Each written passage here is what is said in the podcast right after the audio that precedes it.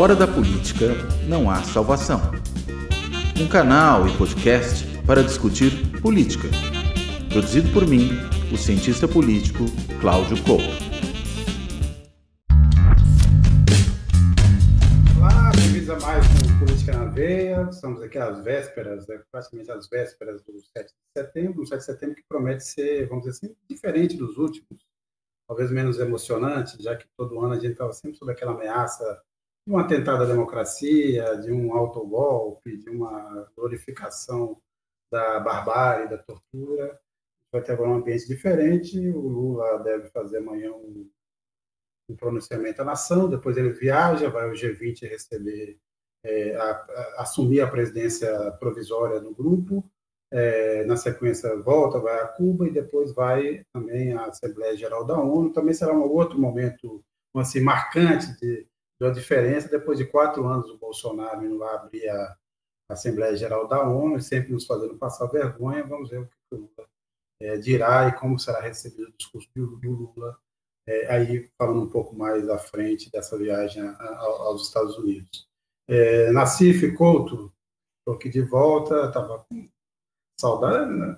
Um pouco, um, um pouco de saudade. Você a gente estava com mais saudade de você do que você da gente. É, não, você sabe que eu, tava, eu tirei duas semanas de férias, mas assim, diante do, do da, da, contribuição que eu dou não só ao Brasil, mas ao mundo, eu merecia um ano sabático remunerado.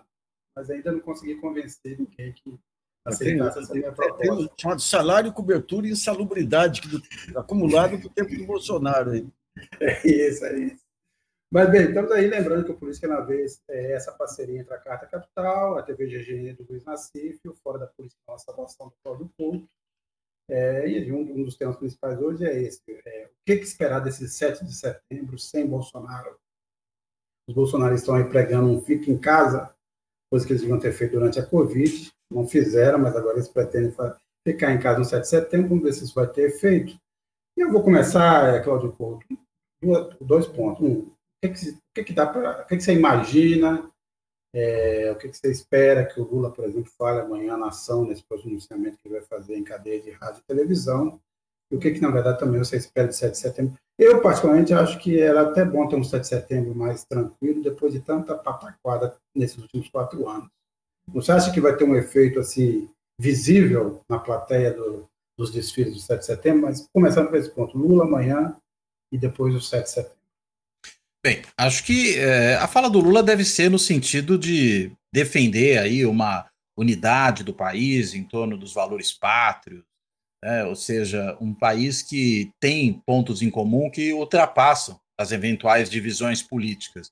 Porque o bolsonarismo trabalhou ao longo dos quatro anos anteriores, e não só no 7 de setembro, acho que o 7 de setembro foi talvez o, os 7 de setembro, né? porque foi, foi em dois anos que isso aconteceu, foram momentos ali de ápice dessa política divisiva do bolsonarismo em relação à sociedade brasileira.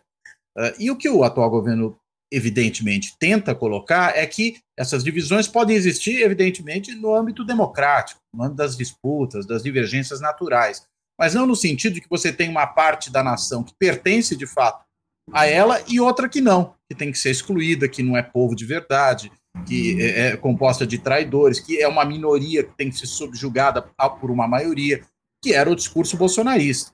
Né? Então, acho que esse, esse discurso muito mais unificador e ao mesmo tempo pluralista, porque o que o discurso bolsonarista fazia era o antipluralismo, né? era não aceitar a ideia de que você tem diversidade e que ela é uma riqueza da nação, ela não é, na verdade, um problema.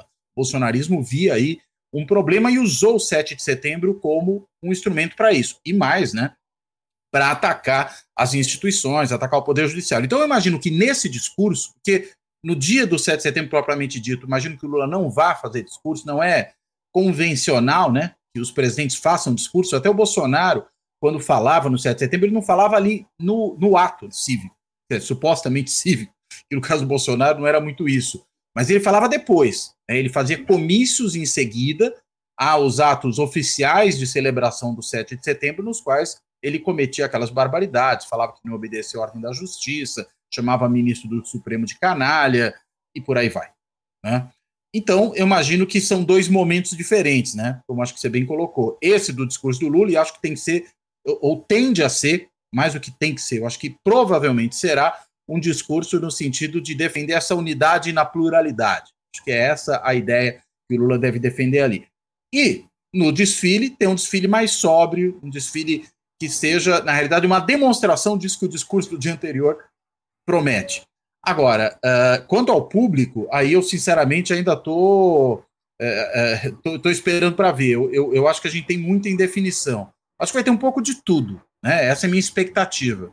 Que a gente vai ter tanto uma parte desses bolsonaristas que querem ir lá de preto, protestar, virar de costas para o palco, talvez xingar, vaiar as autoridades ali presentes e vaiar e xingar até mesmo as Forças Armadas, que a gente viu que os bolsonaristas aí andam bravos com as Forças Armadas porque elas não deram o golpe que eles esperavam delas, e aí, consequentemente, estão de beicinho com as Forças Armadas. Outros acho que vão realmente ficar em casa, né, para desprestigiar o evento. Agora, eu não creio que vai haver uma grande afluência ali do público uh, que se comporia, vamos dizer, do eleitorado do Lula, por exemplo, pelo menos desse eleitorado mais engajado. Talvez compareçam cidadãos comuns que uh, vão ver aí talvez uma oportunidade de voltar a celebrar o Dia da Independência como um dia comemorativo normal e não mais como algo que era capturado por um projeto fascistizante como era o projeto do Bolsonaro. Então, as minhas expectativas são essas. Vamos ver o que, que se realiza, né? Porque eu só falei até agora de expectativa, né? Não tenho certeza do que Lula vai falar no discurso, não tenho certeza é, de quem comparecerá ou não ao 7 de setembro. É mais fácil fazer profecias do passado. É. Eu estava tentando aqui compartilhar uma foto aqui simbólica do que, que era. Tem duas fotos simbólicas do que, que era o 7 de setembro aí com. Deixa eu ver se eu acho aqui. Com. com ah, aqui, ó. Essa aqui, ó. Com Bolsonaro. Isso aqui é uma foto simbólica. Não sei se está tá dando para aparecer aí, não? Sim, sim, sim. Aparece sim, na Mary Claire, né? É. Essa, Essa é da moça sendo ali, levando o mata-leão do bolsonarista, né? É. E, e outra foto simbólica eram aqueles, aqueles tanques da, da, da Marinha expelindo fumaça por todos os poros aí, e aquela tentativa do Bolsonaro de pegar os aviões da FAB para estourar o, os vidros do Supremo Tribunal Federal com passar perto do Supremo para, com a vibração, lá estourar os vidros, os vidros do, do Supremo. Né? Fora aquelas imagens dele simulando tiro para cá. Pra... Agora, para mim, a incógnita aí são as Forças Armadas. Né? O Lula ele vai tentar, pelo que a gente aí, ele vai tentar fazer da 7 de setembro uma. É o que o Couto comentou, né? Uma coesão nacional e incluir as Forças Armadas aí. Incluir as Forças Armadas. Agora, a maneira como elas, as Forças Armadas vão reagir. Aliás, para mim, a grande incógnita daqui para diante é como que vai ser essa questão da, da, das Forças Armadas e da punição. Porque cá para nós, gente, não, não adianta esconder só com a peneira. A conspiração foi armada pelas Forças Armadas. No último momento, recuaram aí, porque não tiveram apoio internacional, é, coisas do gênero aí. Eles fizeram tudo isso desde 2014, aí apoiando Bolsonaro, o endosso, a organiza, não é nem endosso, a organização do, dos acampamentos em torno dos quartéis. Aqui, aqui perto de casa, quando eu ia para a casa da, da, da, da, minha filha, tinha um acampamento lá. É, a minha ex, ela viu no supermercado pessoas de, de, de, de roupas pretas e com revólver na cintura, fazendo segurança lá, que, que era o pessoal da, da, da segurança do, do Exército. Então, a maneira como as Forças Armadas vão atuar aí, que, é, que eu acho que é a grande incógnita. Não, não em 7 de setembro, né? Mas daqui para diante. Depois, depois. É, lembrando, né? Setembro, tivemos todas essas pesquisas aí recentes sobre a imagem do, das Forças Armadas piorando, principalmente, obviamente, entre os bolsonaristas ressentidos, mas há uma perda, óbvio que é, eles ficaram aí 30 anos é, é, razoavelmente afastados depois do, dos, dos 20 anos da ditadura, voltaram, achando que iam voltar de forma triunfante, e quatro anos colheram o que plantaram, rapidamente dessa vez. Né? Dizer, a deterioração da, da imagem das Forças Armadas é muito profunda, embora, repito, haja aí um grau de ressentimento é, dos bolsonaristas, que, como disse o Cláudio Couto, estão chateados porque o golpe não foi dado. Né? É. Exatamente. Agora, algumas mensagens. O Carlos Almeida, puxa vida, não teremos a tanque esse ato da fumaça esse ano. O professor Luiz Alberto, em casa, eles já são um perigo, imagina na rua. A Selma Balabian, um 7 de setembro muito melhor. É, Francisco do Anjos Ramos, é sério isso? Na pandemia era para não ficar em casa, era para se expor ao risco. Agora é para ficar em casa como protesto contra o quê? Contra o Brasil, que está sendo dominado pelo Lula, é, Francisco. Né? Só, e as Forças Armadas sendo coniventes com esse governo é, corrupto. Então, agora, a gente teve hoje mais duas, duas notícias também que, então, assim, engrossam um pouco esse caldo às vésperas do 7 de setembro, essa nova operação 53 mandados de busca aí da, mais um desdobramento da Operação Lesa Pátria, que agora atinge lá os, os, os proprietários dos caminhões, dos ônibus, né, que, que compuseram, que levaram lá os, os manifestantes, se é que a gente pode chamar assim, e também essa revelação aí do, da conversa do Mauro Cid com o Fábio Weingarten, onde ele ali, não é que ele disse, ele, ele corroborou uma, uma notícia do jornal que diz que o Bolsonaro estava levando ele e as Forças Armadas para lá. Mas acrescendo um pouco aí, um pouco mais de picância, uma história mas também já está ficando meio batida, repetitiva, em relação ao Mauro Cid. Agora, é, quanto a essa investigação, Cláudio Couto, o que, que, o que, que você acha que pode ter evoluído nas últimas é, semanas, ou a gente, nesse momento, está girando sobre a própria. As informações meio que acabam corroborando uma coisa que todo mundo já sabe, mas não teve grandes avanços. O que, que te parece até agora dessa investigação das joias, é, principalmente? É, eu acho que são duas coisas, mas só antes de eu entrar, né, uhum. de responder essa questão, só pedir para o Kaká colocar uma imagem na, na, tela que eu, que eu mandei para ele, porque pega um gancho do que a gente falava há pouco e do que o próprio Nassif falou e você também, né, que é a questão do desprestígio das Forças Armadas.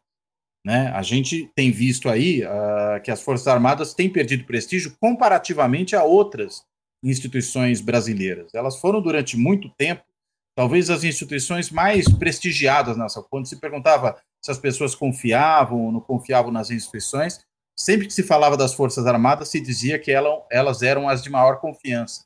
E o que a gente vê aí, ó, no, nos gráficos que estão presentes aí na imagem, é que, na realidade, elas são as que mais perderam confiança. Saíram, inclusive, daquela posição de primeiro lugar, né? perderam essa posição muito claramente para a Igreja Católica, quando a primeira pesquisa da Quest é feita, elas já tinham perdido, mas anteriormente a isso, se a gente considerar a pesquisa do Datafolha, do IBOP, de outros institutos, elas sempre apareciam em primeiro lugar, inclusive com mais de 50%. Então, quando a Quest faz a, o primeiro levantamento, já havia ali um desgaste. E a gente vê que esse desgaste se acentuou do ano passado para cá. O que, que teve do ano passado para cá? Teve 8 de janeiro, teve o não aceita, a não aceitação do resultado da eleição pelo Bolsonaro, e teve depois essas revelações do envolvimento aí dos militares com os malfeitos do bolsonarismo, seja os malfeitos contra a democracia, seja esses aí é, vexaminosos, né, de é, subtração de joias do, do erário público para benefício próprio, né, que vão gerando esse desprestígio. E aí, aproveitando o gancho e entrando né, nessa resposta, né, na resposta aí da, uh, das investigações. Olha, eu acho que, na verdade, a gente tem duas investigações muito diferentes envolvendo as mesmas pessoas. Uh, e uma delas, uh, me parece que já está muito bem caracterizada, não creio que dela vá sair muita novidade com relação ao problema, que é a coisa das joias. A gente já sabe tudo o que aconteceu, basicamente. Né? Já sabe que é, for, houve essa apropriação, tem essa desculpa dos advogados do Bolsonaro, de que, na realidade, a legislação era ambígua, de que ele podia ficar com isso, aí vão falar de um relógio que o Lula ganhou lá atrás, sendo que a legislação era diferente lá atrás. Né? Inclusive, havia um momento, o próprio Fernando Henrique também enfrentou esse problema, que o presidente era obrigado a levar as coisas embora, ele não podia deixar. O que gerava um problema, né? porque onde você vai guardar esse monte de coisa? Né? Mudou o entendimento a respeito desse tipo de assunto.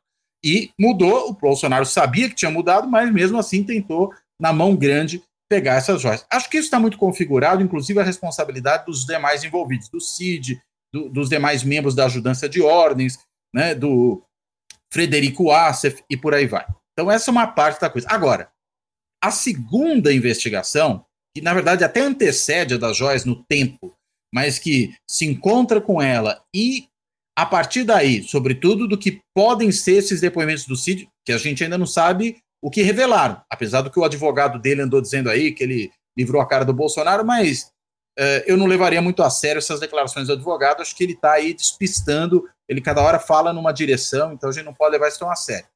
Daí é que pode vir coisa nova, ou seja, do Cid apontar o envolvimento do Bolsonaro e da sua caterva com os atos golpistas, com as tentativas de golpe de Estado. E aí singularizar as responsabilidades aí, apresentando evidências do que efetivamente cada um fez ou deixou de fazer. Eu acho que é essa a investigação mais importante. E se houver realmente revelações relevantes a partir daí, aí sim a gente tende a ter um desdobramento mais sério que pode levar as pessoas envolvidas não só para a cadeia porque roubaram joias, mas por coisa muito mais grave, que é atentar contra o Estado Democrático de Direito. E isso pode, mais uma vez, afetar também setores importantes das Forças Armadas. Porque a gente sabe que, seja eh, militares da reserva, seja militares da ativa, estiveram, sem querer aqui ser redundante ou cometer um pleonasmo, ativamente envolvidos com essa coisa. Inclusive pelas idas do, do, do, do hacker ao Ministério da Defesa, né, que não, não foram. É, não tem aí a documentação das imagens, mas a própria Polícia Federal já está indo atrás do rastreamento do celular do hacker, para ver se ele esteve ali no Ministério da Defesa nos dias em que afirma que esteve. Então, é, eu acho que o CID pode revelar muitas coisas a partir daí, então acho que são depoimentos-chave. Esses, tanto do CID, né, espero que ele cometa um sincericídio agora e entregue todos os envolvidos, e do pai do CID.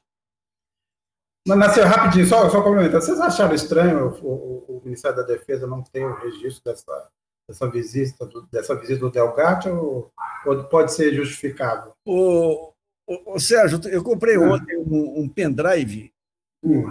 60 reais. É um Você vai para o Catar com ele, não? Hã? Você não vai levar ele para o Catar, não? Deve ser o mesmo que o Eduardo levou, que cabe 2 terabytes. Dizer, hoje, você alegar falta de espaço em, em, em HD é, uhum. é, é, uma piada, né? É uma piada. Agora, um ponto, um ponto importante é, por exemplo, você pega o, o advogado do, do, do CID aí, que é, que é um grande advogado, é um dos grandes penalistas aí do país.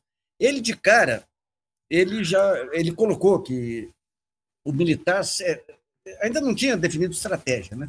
O militar segue ordens, então se manda uma, uma ordem criminosa, ele é obrigado a seguir, e daí viu que era uma fria, isso aí desde, desde, desde o Eichmann, isso aí é uma fria, né? É, depois eu acho que ele tentou, de alguma maneira, uma conversa com o advogado do, do Bolsonaro, que um incrimina o outro. Se admitir que eles sabiam que era crime a venda de joias, o Bolsonaro está ferrado e o Cid está ferrado. Mas daí, com o que apareceu na, no, nos celulares aí de CID e companhia. Aliás, é impressionante né, o amadorismo de deixar tudo registrado lá, de, depois do hacker e tudo mais. Eu acho que eles foram obrigados a mudar de, de estratégia. Outro dia, o, o advogado é, é ele soltou uma nota pesadíssima aí contra o Valdo Cruz, porque também é o que tem de chute aí. Qualquer sim, coisa pode sim, sim, sim. o Valdo Cruz dizer que ele entregou o Bolsonaro, isso é uma irresponsabilidade, isso e aquilo. Mas, para mim, esse, essa ênfase dele está ligado a uma ordem que o Alexandre Moraes deu depois da delação do CID, dizendo que se houvesse qualquer vazamento, todos, todos os policiais seriam afastados. Ou seja, o que o CID falou lá são coisas, seguramente, são coisas centrais. Aí eu não sei se em relação às joias só. Porque você tem lá a questão da. Daí você imagina, o que pode acontecer lá? Pô, você tem um, uma conspiração que você tinha Braga Neto envolvido, tinha o, aquele general que, quando pensa, a cabeça dói, como é que chama? O Heleno? O Heleno. O Heleno envolvido. Você tinha o gabinete do ódio atuando lá diretamente com os filhos do Bolsonaro. É, e você tinha, cá para nós, você tem a questão das vacinas que não foi levada. Está faltando, tá faltando apurar. A vacina foi um golpe militar. Aquele negócio de atrasar a vacina aqui para comprar a, a Covaxin lá, era militar envolvido até o pescoço. Até o pescoço com isso. E é interessante essa questão da imagem dos militares, que a Dilma, quando ela tenta é, limpar o DENIT, né, que é o Departamento Nacional de Infraestrutura Terrestre, que é, sempre foi um antro de corrupção lá, ela traz militares do Instituto Militar de Engenharia, entre os quais o coronel Tarciso, para tocar. E nós temos matérias lá que a gente mostra as mutretagens que foram feitas lá com é, empresas de engenharia ou ligadas às Forças Armadas, mas é, cobrando das obras muito mais do que as empreiteiras cobravam. Então você tem um histórico aí, aí não adianta. É a mesma coisa que colocar, colocar militar para combater tráfico. Esse coronel Tarcísio é quem estou pensando? Ou... É esse coronel Tarcísio que é especialista em educação, livro didático aí. Hum. E história, e história também. É, é história cara, e geografia. História é o cara que está promovendo o massacre lá em. Aliás, é um. É para nós. No é um, Guarujá. É uma besta, né? É uma besta total. Ele não, não entendeu o desdobramento dessa, dessa questão dos livros didáticos aí, manter esse coronel da Polícia Militar aí. Ele, ele, que não é coronel, hein? É só capitão. O que gera até um mal-estar na PM, porque afinal de contas você tem aí um capitão mal visto dentro da corporação comandando é. coronéis. Então, você vê, ele está se indispondo, já se indispondo com os professores aí, está se indispondo com a Polícia Militar, afastando, inclusive, é, coronéis e tudo aí, se indispondo com a Assembleia, porque é um, um amadorismo fantástico. Agora, como que cria uma reputação assim?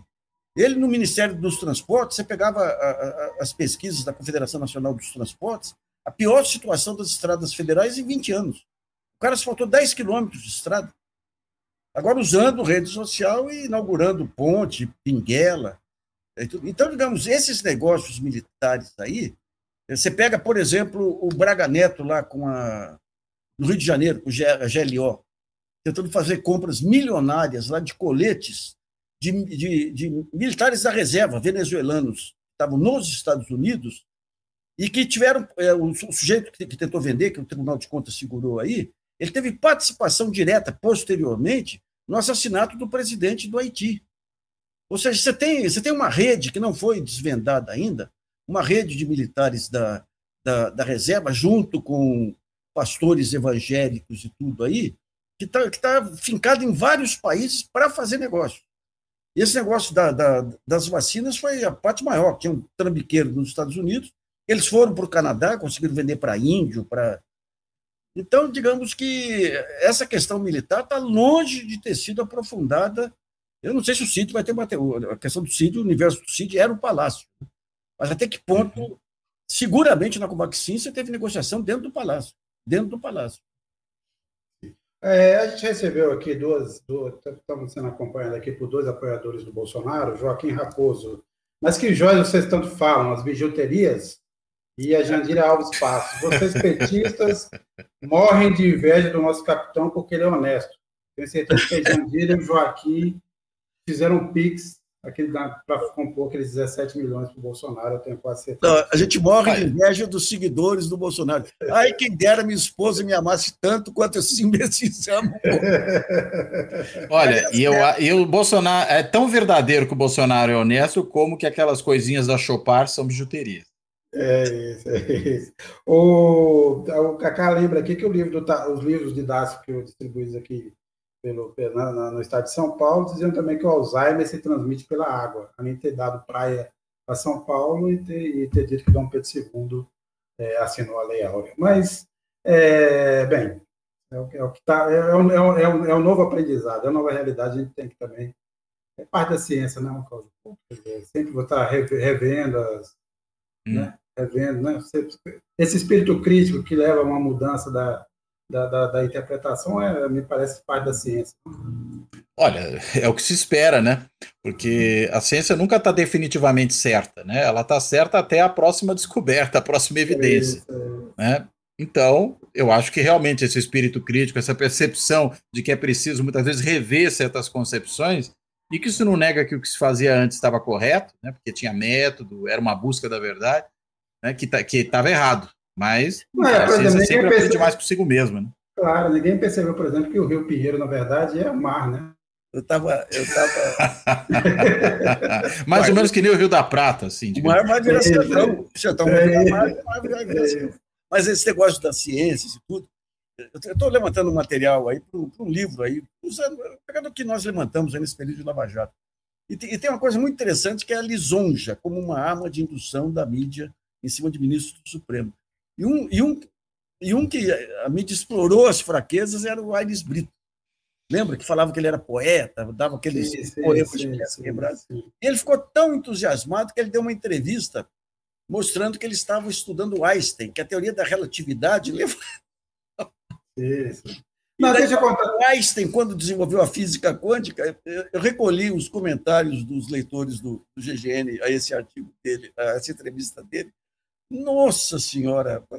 Mas ele estava lendo Einstein para poder entender a relatividade da, da, vida e a física quântica que o Einstein justamente revogou a teoria da relatividade. Na hora, vai, vai ver que com isso ele, ele é, tem inspirado a própria relatividade do Ares Brito. Queria só registrar aqui uma história. O Ares Brito teve na mesma semana visitando a redação da carta, eu e o Mino recebemos ele lá, e também foi a redação da Veja. Foi uma entrevista sem saber a gente sem saber, provavelmente a Veja também sem saber, saiu na mesma semana uma entrevista do Aires Brito na Carta Capital e uma entrevista do Aires Brito na Veja, sobre o caso do mensalão. Totalmente opostas, ou seja, a relatividade ali foi, foi enorme, assim, porque para a gente ele disse uma coisa, quer dizer, naquela linha, vamos tomar cuidado, essas coisas não se obedecem, e para a Veja, totalmente a condenação está. Ele, ele, ele. Nunca se roubou tanto ele no Conselho Nacional de Justiça ele montou um grupo para discutir liberdade de imprensa e só tinha e só tinha a NJ e tudo aí. Eu fiz um artigo pesado cobrando dele aí a, a maneira de segurar aquelas, aqueles assassinatos de reputação da vida. Então ele marcou um almoço em Brasília. Eu cheguei mais cedo lá no restaurante. Quando ele chegou, ele falou: "Senhor jornalista, sabe que eu sou um cultivador das palavras. Eu sou um poeta." Nós começamos a falar sobre as entrevistas dele, falou, mas ministro, o senhor só fala no direito da, da, da, da imprensa, não fala na responsabilidade. Fala, não, eu sempre falo nos dois, nos dois lados, o direito e a responsabilidade, o direito à informação e a responsabilidade. Mas ele só publica a primeira parte.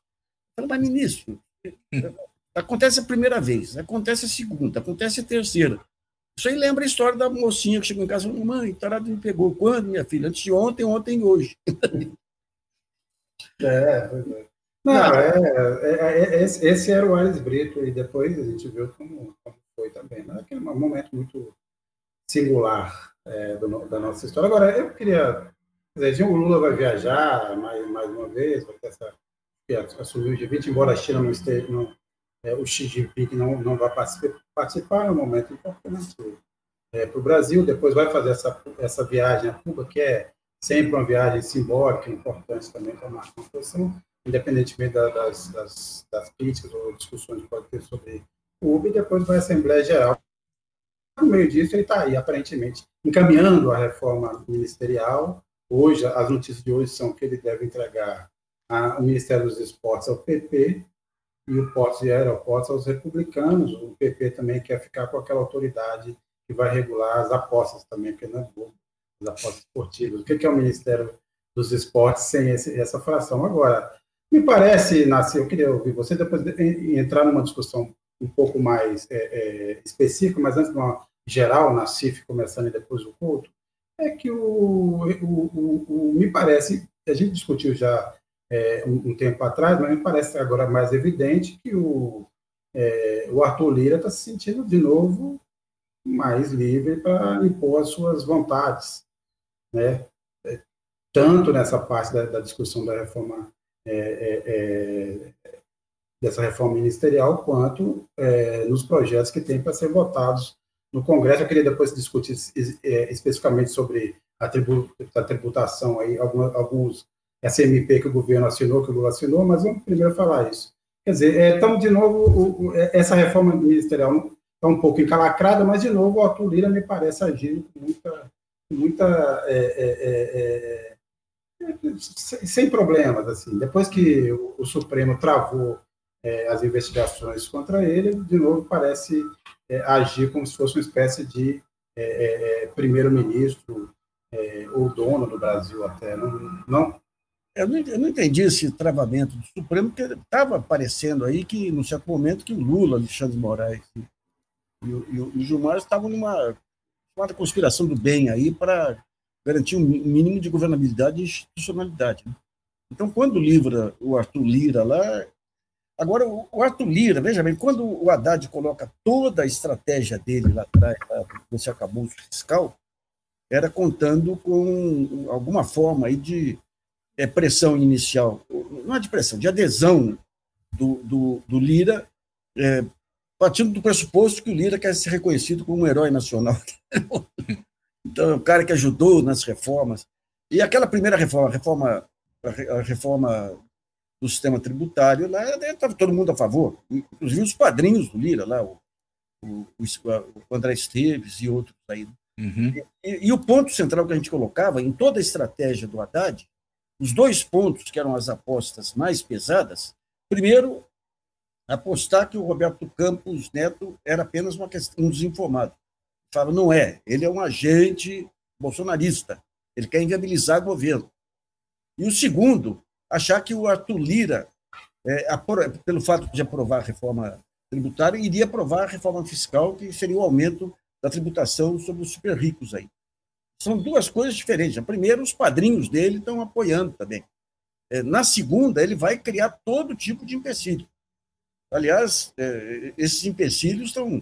Então, digamos, quando ele, ele vem dar aquela entrevista, é, dá a entender que o Haddad deu uma declaração que ofendeu ele, Pô, um cara que é acusado de espancar mulher, que é acusado de ter desvio de. vai ficar ofendido porque o Haddad disse que está havendo um desequilíbrio em favor da Câmara lá. Evidente, Só para um valorizar o passe, né? É, era um álibi lá para se reposicionar em relação às reformas e começar a endurecer, a endurecer. Mas a gente tem aí um grande analista político chamado Josias, que acaba de escrever na UOL que o Lula tem que aprender com o técnico da seleção brasileira que afastou o jogador que espancou a mulher dele. Então vamos trazer é. o, caso, o caso do, do, Então, digamos, você tem essa questão da tributação dos super ricos aí, que não adianta você. Não adianta chegar para o Arthur Lira e falar, Lira, se você fizer isso, você vai ser considerado aí como um grande brasileiro. Não, não. Isso aí, isso aí vale. Até foi bom aquele Camargo, João Camargo, lá do CNN, publicar aquele artigo na Folha lá que ou o próprio Campos Neto. Você vê o nível do Campos Neto. Meu, se começar a tributar muito, você perde a capacidade de, de, de tributação. Você, você perde a. Ou seja, o rico não paga nada de imposto. Se eu começar a cobrar um pouco de imposto do, do rico, eu não vou poder cobrar mais imposto do rico. É, é umas lógicas que. E a imprensa vai comendo as lógicas aí. Mas, digamos, esse é um ponto essencial até para marcar o diferencial do Lula. O diferencial do Lula, é, o Lula não vai. Isso aí o Flávio Dino já colocou isso claramente, que fica cada vez mais claro. É, a meta do Lula não é um governo de esquerda. É o governo de conciliação nacional, que ele vê como única maneira aí de vencer essa polarização maluca aí do, do bolsonarismo. E por isso que ele, ele, diz que a esquerda tem que falar mais, que os movimentos têm que falar mais. Por quê? Porque ele vai ficar como árbitro. Ele fica como árbitro. E daí você tem todo mundo berrando no entorno e ele tentando administrar os conflitos, né? Mas se não conseguir, digamos, nessa questão da reforma da reforma tributária, é, é aí e com essa questão... você, você acha que passa ou não passa? Lembrando também rapidamente, Nassif, que o, além de tudo de, de ameaçar é, travar essa essa essa medida provisória e só explicando para quem nos está acompanhando, tem dois pontos que é taxar os fundos exclusivos e taxar os juros sobre capital próprio, então que pega não só os muito ricos, mas também avança sobre, por exemplo, o setor bancário, que é pouco tributado no Brasil também. Mas fora isso, ele ainda quer está é, tá ameaçando também tirar da gaveta e recolocar em pauta a reforma administrativa proposta no governo Bolsonaro, que seria um outro desastre se ela for aprovada nos termos que está acontecendo. Mas eu só queria é, colocar esses adendos, mas perguntando novamente, Nancy, depois passando por outro. Você acha que passa? Essa MP é, perdura ou ela vai caducar? Então, quando, a gente percebe a demora, a demora em fazer a reforma, a reforma ministerial, está é, tá ligado a essa resistência. Então, o, o, o, o, que o Lula está tentando é, é, é, romper a frente, a frente centrão. Não, não tem centrão, tem partidos individualmente que eu vou negociar. É, e, e, o, e, o, Lira, por sua vez, tenta mostrar que todas as benesses conquistadas aí pelo por esse grupo de, partidos denominados Centrão foi por conta da coesão deles. Né? Agora, o ponto central é que as ações contra o Lira que, é permitiam um, um, certo equilíbrio de jogo. Né? Eu acho que o Lira, se depender do Lira, não passa essa questão da reforma da tributação dos ricos. Isso é uma questão é, é uma questão dos padrinhos dele, né? Dos padrinhos dele. E daí vai ficar complicado. E porque você tem outro ponto também. Você já está falando aí para manter a meta fiscal aí, já está falando em reduzir a obrigatoriedade. Você tem o secretário do Tesouro, o Haddad tem dois assessores lá que são terríveis, né? É que são aquele negócio do o que bate, o policial que bate, o que afaga. Uhum. E, e, o sujeito falando lá que vai ter, vai ter que cortar, reduzir a questão da obrigatoriedade dos gastos é, constitucionais, saúde, educação. saúde, educação. Isso aí, isso aí, se fizer, acaba o governo Lula. Acaba o governo Lula. Agora, como escapar da armadilha do, do, do dessas limitações orçamentárias aí, sem conseguir mexer no Banco Central, mantendo o dogma do Banco Central, é, é, é enrolado, viu? É um momento é um momento importante e vai, vai, vai mostrar qual vai ser a habilidade política do, do Haddad. Porque quando estava todo mundo a favor, você, o negociador, é, fica fácil para o negociador. Né? Agora que começa a partes, que é complicado. Cláudio Couto, é, esportes e pós-aeroporto não parece pouco para essa fome tanto do Centrão? Olha, eu acho que sempre é pouco, né? As fomes do Centrão é uma fome insaciável, né? Então, se a gente for por aí, né, de quais são os ministérios que estão sendo entregues, sempre vai faltar alguma coisa. Eu imagino que o Lula, sabedor, né, de que teria que fazer esse tipo de concessão em algum momento, ele faz uma primeira montagem do ministério, digamos, reservando espaço para negociação posterior né, porque fez isso inclusive no seu primeiro governo, é bom a gente lembrar, né, quando ele deixa para mais tarde negociar com o então muito poderoso MDB, PMDB ainda na época. Né, ele segura, isso só vai acontecer um pouco mais adiante, porque justamente o PMDB era um partido com uma imensa capacidade de controlar a agenda do legislativo, tanto na Câmara como no Senado, naquele momento. Depois ele se compõe, vai entregar ministérios ao PMDB e aí consegue ter apoio ao longo do seu primeiro e do seu segundo mandato também. No segundo, inclusive, mais forte do que durante o primeiro. Acho que ele deve ter feito um cálculo parecido, né? Então, digamos, havia algumas reservas de espaço potencialmente negociáveis, né? Uma delas é o Ministério dos Esportes. A Ana Moser, a despeito de todos os seus méritos, né, não só como atleta, evidentemente, mas também como alguém que tem uma militância política vinculada ao esporte, né, e tem uma militância política, inclusive pela democracia, se envolveu aí na defesa da democracia, na composição da chamada Frente Ampla ali, que deu guarida à candidatura uh, do, do, do, Lula né, contra o Bolsonaro em 2022, ela não tem votos no Congresso. Né, e não tendo votos no Congresso, um ministério alocado para alguém com esse perfil seria facilmente um ministério negociável. E a gente sabe que, historicamente, esse é um dos ministérios possivelmente negociáveis. Esse, o que sempre foi o Ministério do Turismo, é que alguns, por exemplo, já estão lá com o PSD, já estão com União Brasil, inclusive com o, o, o deputado lá do Maranhão, que volta e meia está dando dor de cabeça, né? Juscelino Filho, dor de Sim. cabeça para o governo, né? E parece assim, ele tem um cabedal interminável, né? De problemas, problemas né? É que nunca acaba. Olha, esse problema. Esse, esse problema, né, Manuel? Ele quis seguir o negócio do Juscelino, e, e faturar 50 anos em 5. É, é, exatamente. cada, cada Juscelino no seu, no seu devido tempo, né? É, no, é, enfim. campo também, eu acho que é era... isso que ele quis. Agora, então já tinha alguns alocados, ele precisava procurar onde tinha e reserva, né? E o próprio caso do Ministério dos Portos e Aeroportos é um exemplo disso. Ele, ele podia estar, teoricamente, nos transportes, mas você divide para poder negociar. É por isso que os ministérios às vezes se multiplicam, porque para você alocar mais é, aliados, ainda que sejam aliados ocasionais, aí não vem a, a, a, ao caso saber o quanto eles são aliados de coração não, a gente sabe que não são de coração, são de outra parte do corpo, talvez o bolso, algum outro, um outro pedaço do corpo, uh, você precisa ter espaço para eles. Então, acho que, inclusive, toda essa segurada que ele dá tem a ver com isso. E é bom lembrar que não é só o Ministério que está entrando no negócio, né? Tem também a Caixa Econômica Federal que aí, cá entre nós, talvez valha mais do que alguns ministérios, a depender de, de, do tipo do, do, do, do, uso que se fizer dela. Então, eu acho que o que o Lula está fazendo é, enfim, tentar postergar ao máximo isso para entregar o menos possível, mas é inevitável que vai ter que entregar alguma coisa. Né? Porque senão não tem maioria no Congresso. No fundo, é esse o ponto. Né? As pessoas esperneiam, protestam, pô, mas está negociando com o Centrão. Ah, e se não for assim, vai ter voto no Congresso como? Não, mas o Centrão chantageia. Pois é, por isso mesmo que você acaba entregando para ele. Que ele chantageia e tem voto no Congresso. E sem isso você não aprova as agendas.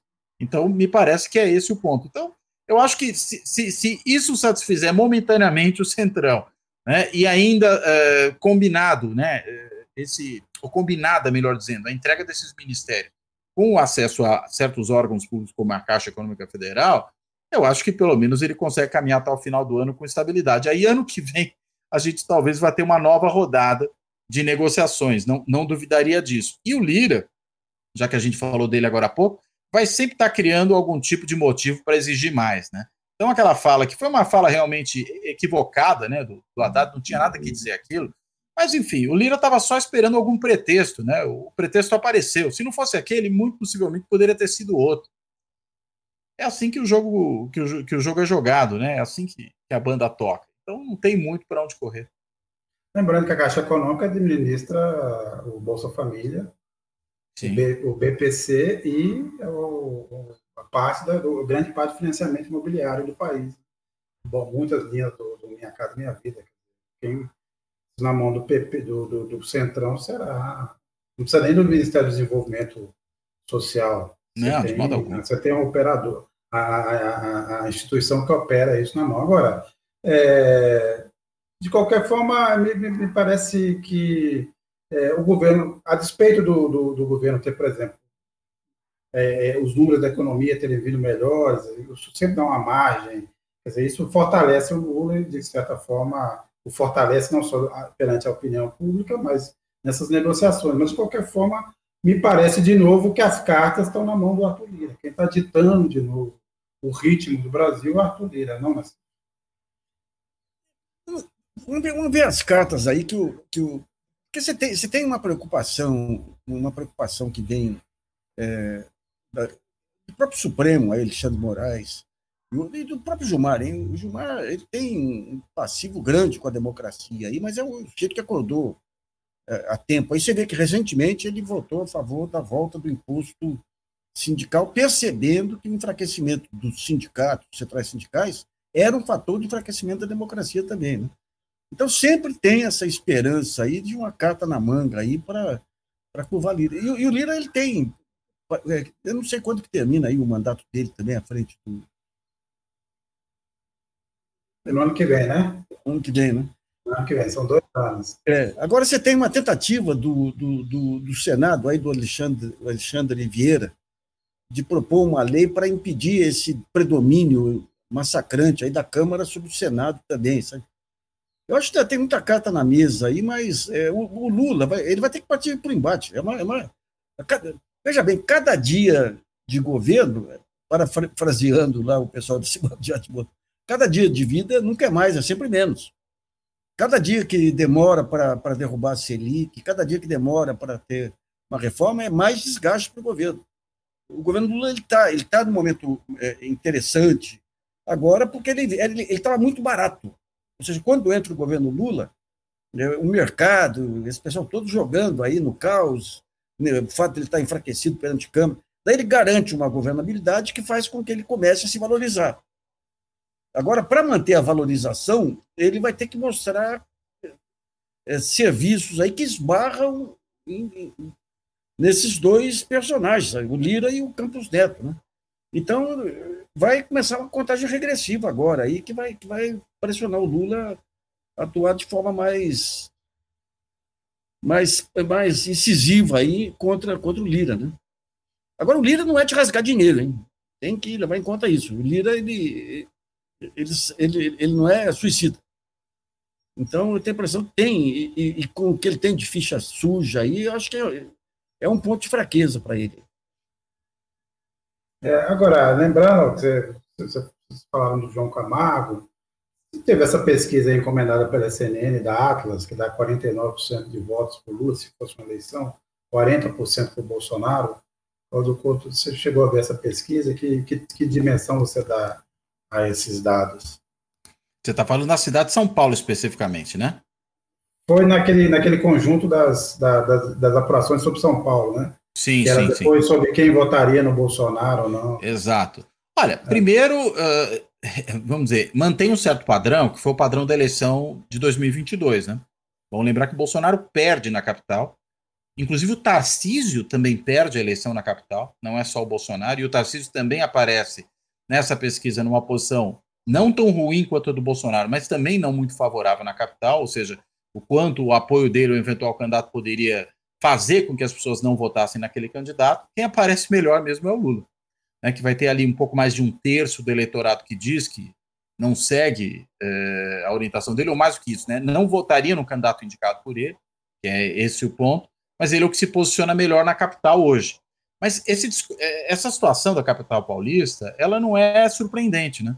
Se a gente compara com o interior do estado, é historicamente assim. É, só para mencionar, a gente já teve três prefeitos petistas na cidade de São Paulo.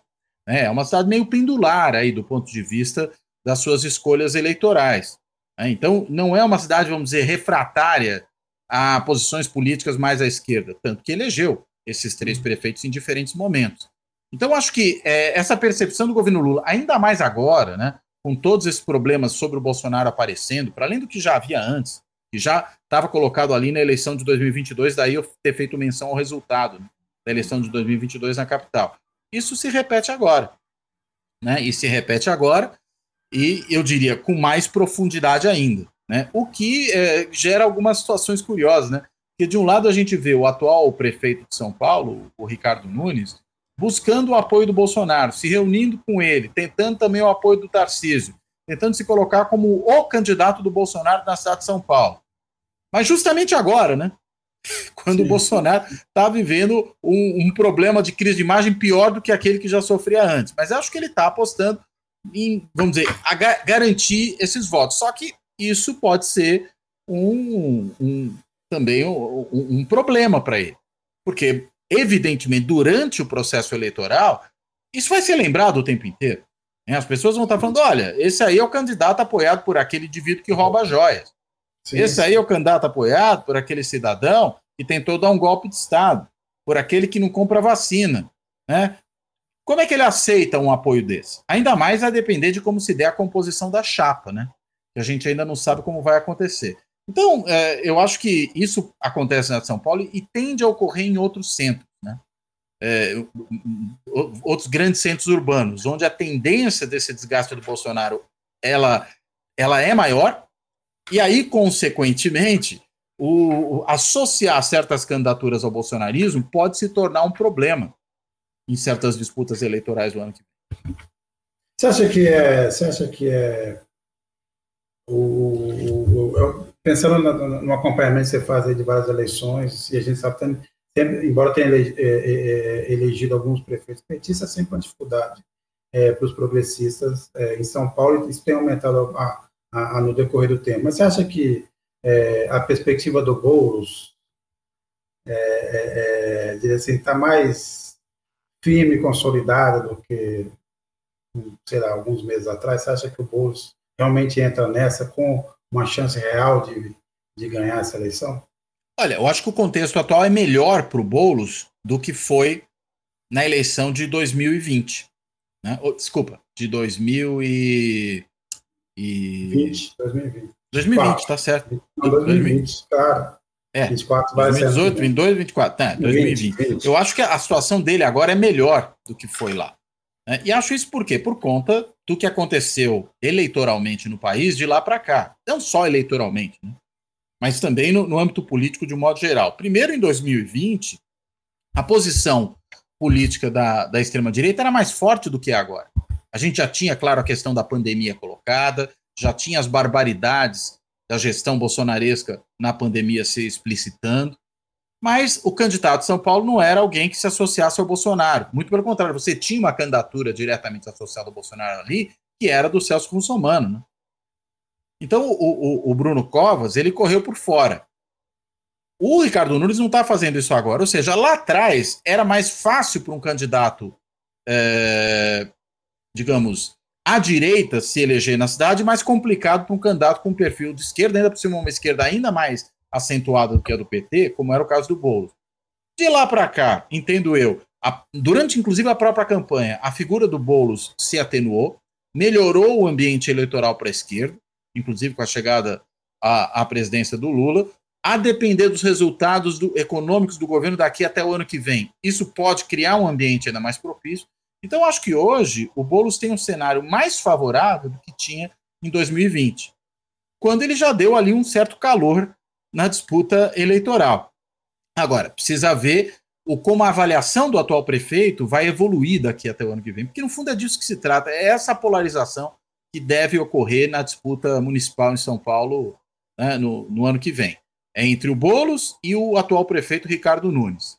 Né? É, o prefeito, para minha surpresa, inclusive, ele tem uma avaliação que nem é tão ruim assim. Né? Ele tem muito regular, uma certa quantidade de ruim e péssimo, e menos do que isso de ótimo e bom. Não é alguma coisa que chegue a inviabilizar a sua reeleição, até porque a gente tem uma certa tendência inercial à reeleição. Aquela já virou chavão, mas nem por isso deixa de ser verdadeiro, de que quando você tem um candidato disputando a reeleição, a, a disputa eleitoral se torna, de certa forma, um referendo sobre a permanência ou não dele. Isso vai ser verdadeiro na, cidade de São Paulo também. Uh, agora, precisa ver como é que essa avaliação do prefeito evolui, como é que essa associação dele no âmbito da política nacional a certos nomes, como do bolsonarismo, também evolui. Como vai estar a avaliação no âmbito estadual do governador Tarcísio de Freitas, que é uma avaliação cadente, a gente tem percebido, inclusive porque haja presepada, né, feita isso na área da educação, na área da segurança pública, né, uma série de problemas, a gente não sabe como é que isso vai estar no ano que vem ainda. Então, tudo isso deve ter peso, ter algum reflexo na, na disputa municipal em São Paulo. Mas, resumo da ópera: acho que o bolo está mais forte agora do que esteve há quatro anos, ou há três anos atrás. Na realidade, já que a eleição é só ano que Agora, é interessante a, a estratégia do, do, do, Nunes aí. A cidade, você vê problemas aí né, na, na, área de saúde, na área de atendimento dentário, na área. E ele, o grande mérito dele aí é, é, é asfaltar rua de bairro de classe média e pintar meio fio. Aqui, na minha região, aqui está meio fio pintado, um jardinzinho ou seja, abriu obra na cidade inteira. Você tem aqui perto buracos, aí que você não sabe. Isso é o quê? É, obviamente, é fazendo caixa para a campanha e tentar criar uma marca que é a marca do zelador. Mas é, é de uma fraqueza, é de uma decadência política. Cá para nós, hein? a direita já teve, é, já teve Maluf aqui, o centro-esquerda já teve, já teve Mário Covas, você já, já teve prefeitos aqui, apesar do Serra aqui, que eu mas, o, mas esse, esse Nunes, aí o próprio, o próprio Bruno Covas, aí era de uma mediocridade assustadora. O Bruno, quando foi colocado pelo Alckmin como secretário de Meio Ambiente, a primeira coisa que ele fez foi tentar se vingar eh, de um pessoal que tem um shopping ali na Marginal Tietê, e que ele achava que tinha traído o avô. Um, ou seja, bom, São Paulo deu algumas figuras políticas interessantes, aí Montoro e outros, mas sempre, parece que aqui é o túmulo da política, viu? Impressionante, rapaz. Essa... Não só do samba, né? É do samba e da política. Não, do, do samba, samba não. Do samba não é, é verdade. Isso é um chavão, também, é, também acho. É mentira sobre isso. Da política, certamente. Agora a gente estava falando de política samba, eu queria levantar um, um tema extemporâneo, totalmente. Não tão extemporâneo que tem a ver com a sociedade brasileira, mas eu queria ouvir vocês, porque isso anda me intrigando. Obviamente, a gente sabe que o futebol brasileiro nunca produziu figuras assim, vamos dizer assim, de, de grande consciência. Você vai contar nos dedos Afonso, Sócrates, né? a maioria é, vive no mundo paralelo, né? É, e nunca, nunca entenderam sua própria condição, né? Ronaldo, por exemplo, o próprio Ronaldinho Gaúcho, que se não fossem jogadores de futebol, servindo, é, sendo garçons nas festas que eles frequentam hoje, eles nunca entenderam isso, no fim das contas. Agora, acho que a gente queria fazer essa avaliação desse momento tão deplorável de tantas figuras de proa do, do futebol brasileiro metido em alguma coisa, estupro, é, agressão, é, aposta. É, Claudio, quer dizer, não tem uma pergunta exatamente específica, mas é o seguinte: isso reflete também esse momento da sociedade brasileira? Como Olha, você vê esse, essa, essa Eu lembro, eu lembro nos anos 70, que começaram a aparecer jogadores com status, o próprio Paulo, César Caju, o Emerson, o Leão. E a, a Veja me incumbiu de fazer uma matéria sobre o novo modelo de jogador. E daí fui entrevistar aquela, aquele, aquele modelo de humildade chamado Leão. Né? Leão, como é que você explica? Eu falei, é, antes os jogadores chamavam Chão, agora chamam Emerson. Agora, o que está acontecendo hoje, digamos, de uns anos para cá, é que, cá para nós, o futebol, esses valores que mexem com o futebol, tá, tá ligado aí à indústria de lavagem de dinheiro e tudo. E permitiu a esses jogadores terem mesmo o enriquecimento súbito e sem limites, né? Sem limites. Então, isso aí, é, isso aí vira, vira a cabeça totalmente. Mas agora o que chama atenção é essa questão da, da, da agressão contra, contra mulheres aí, que tá. Uhum. O feminicídio está indo para todo lado aí. Esse jogador aí que está sendo afastado, é coisa de maluco, né? Uma ciumeira. Aí que tá, né? O sujeito ele ganha, ele ganha, ele, ele muda de status, fica rico, muito rico, né? muito rico.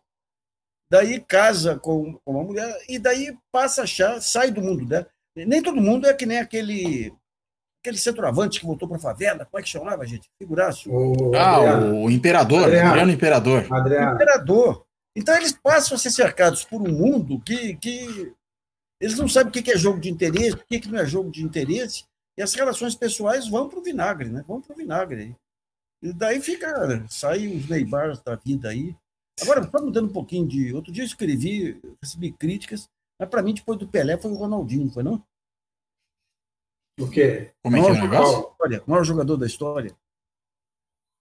Qual o Ronaldinho? Não, não, não, é, não é o Ronaldinho, é o Ronaldinho Gaúcho. O Gaúcho.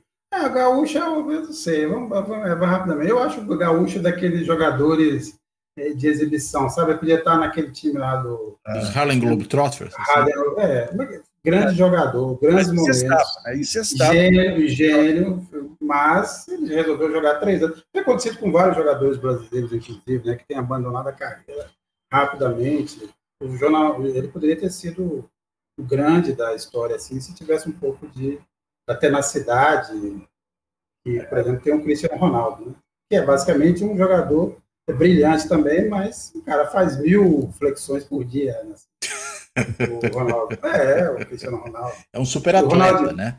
É, não, é isso. O, outro dia eu estava lendo uma coisa, várias histórias do, Ronaldo, do Ronaldinho Gaúcho, que, uma, que contam lá que ele estava tava lá no no Barcelona, o Pep Guardiola era o técnico, o Pep Guardiola fazendo uma, uma pré-eleição ali do jogo, e ele dormindo, ele tinha chegado da festa tal. Aí o cara fala assim, o Guardiola, o Ronaldinho Gaúcho está dormindo. Aí o Guardiola fala, não, então deixa, não, não incomoda não. deixa ele dormir mais um pouco. É, o cara entrava o Guardiola não quis ficar com ele no time depois, né? É, mas você acha que o Ronaldinho Gaúcho é melhor geral ou melhor brasileiro? Ou melhor geral? Eu nunca vi, fora Pelé, aquele período dele do Barcelona, que você tem abundância de imagens aí, ele era bom em tudo. Né? Ele era bom para driblar, para lançar, para. Não era apenas um malabarista, né? Era um. Ali, aquele período lá, eu nunca vi mesmo o, o, o argentino agora. O aí, Messi? Mesmo o Messi. O Messi era uma objetividade fantástica. Aí, né? É que o Messi é mais consistente, né? Porque é. isso está durando no caso dele, e do Ronaldinho parece ter sido um lampejo, né? Então, é, é nesse lampejo, o, o, próprio Pelé, o Pelé era um cara que se dedicava, era profissional acima de tudo. Aí, Sim. Mas o Ronaldinho, aqueles quatro, cinco anos dele no Barcelona lá, é, quando você pega as jogadas no YouTube aí, eu nunca vi coisa igual, viu? Eu, eu não, ouvi, não ouvi o Cláudio Couto, mas só lembrando que essa história hoje da barreira do cara deitar no chão é resultado. Por causa dele, né? É. Uma falta que ele cobra que por baixo da barreira, por né? Baixo da barreira. a questão é que depois disso, né, esse pessoal começou a deitar no chão e eu acho que eu nunca mais vi ninguém bater a falta por baixo da barreira. É, não aconteceu mais. Diminuiu Mas, enfim, e mesmo quando não tem alguém deitado atrás. Mas veja, é, deixa, eu, deixa eu retomar a pergunta original, né? Porque você estava uhum. perguntando, afinal de contas, como é que esse pessoal se mete em tanto enrosco. Olha, eu vou dar uma resposta, acho que prosaica sobre isso, né? É, o, o, mundo do futebol é um, ele, ele não é muito diferente do resto da sociedade. A gente está falando de uma sociedade em que a violência contra a mulher é brutal, né, em que é, boa parte da violência também doméstica ocorre de maneira incessante. Nós estamos falando também de uma situação em que estupros, violência sexual ocorre geralmente dentro das famílias. Então, veja, isso é uma coisa espalhada. É, a questão é que quando a gente fala de jogadores de futebol, sobretudo jogadores de futebol que são muito visíveis, ganham rios de dinheiro e tudo mais, isso ganha uma visibilidade imensa. E aí a gente sabe que aquele indivíduo, particularmente, está metido nisso. Mais ainda, sendo indivíduos é, que passam a, a, a, ganhar grandes fortunas, imagino eu aqui que se soma a isso que já está presente na sociedade, o fato de que o indivíduo se sente dotado de um poder ainda maior. Então, com uma percepção de impunidade, de incapacidade de agir sem que nada lhe alcance, é ainda maior. Mas eu não creio que é uma coisa desse ponto de vista tão específica do bolsonarismo, né? Ou, perdão, do futebol, né? O bolsonarismo veio aqui por, por contrabando, né? E a gente sabe que também o mundo do futebol é um mundo muito à direita. Bolsonarizado, é. Né? Bolsonarizado não só, né? Basta pensar um pouco nos políticos que vieram do mundo do futebol, né? Para que lado eles foram na sua grande parte inclusive da crônica esportiva, né? Walter Abrão, por exemplo, pegar sim, um exemplo sim. aqui, né? Que era um, um, sujeito ultra conservador lá e veio, saiu da crônica e vários outros que a gente poderia estar tá, tá citando aqui.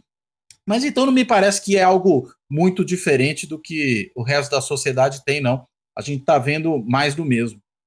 Mas é, Cláudio Couto, é que o jogador de futebol brasileiro não dá exemplo, assim, não serve de exemplo, só, só de mau exemplo. Você não tem mais nenhum que possa ser referencial no mundo. Mas será que é muito diferente fora do Brasil? Porque as exceções a gente sempre vai ter, né? É. né? Sócrates, Alfonsinho, que vocês me lembraram, eles são exceções, inclusive nos seus tempos. Né? Não são exatamente a regra. A Argentina né? também conta, Maradona tal, mas eu digo assim, hoje só produz escândalo o jogador brasileiro. É. Futebol e, e nada.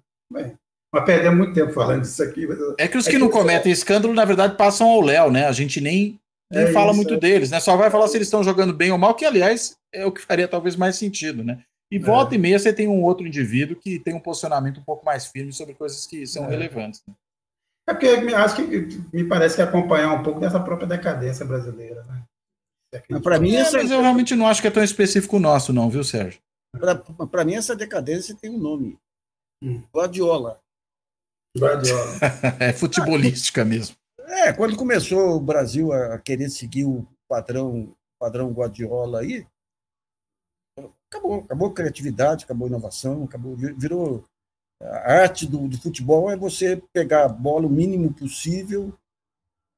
Né? Estava revendo os jogos aí anteriores a essa fase Guardiola aí. A característica brasileira do futebol foi pro vinagre aí com essa tentando, tentando, tentando ganhar a eficácia do Guardiola. Né? Mas, Bem, mas a gente já teve o Lazzaroni, né? É bom lembrar disso. Lazzaroni. É. Mas não fez escola, né? Então, mas assim, ali você já tinha um problema no futebol brasileiro. É melhor pegar o Guardiola do que o Lazzaroni, né? Não, eu não tô, eu, eu não tô condenando o Guardiola, não. Estou dizendo que ele foi tão bem sucedido, foi tão bem sucedido que todo treinador, que a seleção brasileira resolveu usar o padrão Guardiola indo contra todas as características do futebol brasileiro. Então, eu sei, mas é, eu acho que o, o Lazzaroni ia mais contra ainda. como, é, como é que era o enceradeira lá? O Zinho. O Valdo, Zinho, Zinho, Mas isso já foi em 94, aí já era o Parreira, né? Parreira, Parreira. Que era outro também. É, o meio de, não, o meio de campo era o Dunga, que dominava tudo, alemão, é. você tá, você tá errando as épocas. Ali era, não, 90, ali 90. era, ali era Zinho. Não, 90. Ah, 90, você tá falando. Ah, não, não, aí era alemão mesmo, tem razão. É, Dunga, Dunga já era Dunga, alemão. Sim. Era era Dunga até que se chamava. Era Valdo, era. Não era o Valdo, era o Valdo. Era o Valdo, né? Era. Era, era. Pois é. Bem, Futebol é na veia, vamos mudar o nome do programa. É isso, é isso, é isso. Foi um momento de distração apenas. Mas, e, eu, e, eu, e eu assisti a seleção brasileira com meus oito anos de idade, lá em Poços de Caldas, e se não fosse Poços de Caldas, eu não teria conquistado a Copa do Mundo de 58. É, eu, tenho, eu tenho certeza. Poços de Caldas a gente sabe, né? É gozado, né? Na época lá, o grande. O Pelé não tinha estourado ainda, né? O nome absoluto era, era o Didi. E já que nós estamos falando em personagens do futebol, as grandes esposas do futebol. A Guiomar, que era sofreu, sofreu por casar com, com o Didi, e ela que ajudou a equilibrar o Didi, e a Elza Soares com, com o Garrincha. Também que sofreu horrores, né? Sofreu horrores também, né? É. Grande mulher, grande mulher. Sim, sim. Bem, minha gente, era isso. Depois desse momento aqui, a gente está testando mais um, um quadro no programa. Eu preferia. Bem, espero que vocês é, tenham aí uma semana excelente. Nacife, é, até a próxima. Bem, aproveita um feriado e até a semana que vem. Vamos lá. Valeu. Até a semana, gente. Um abraço aí um abraço e bola aí. na rede. É isso aí. Um abraço aí, pessoal.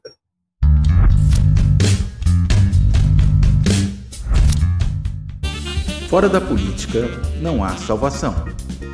Um canal e podcast para discutir política.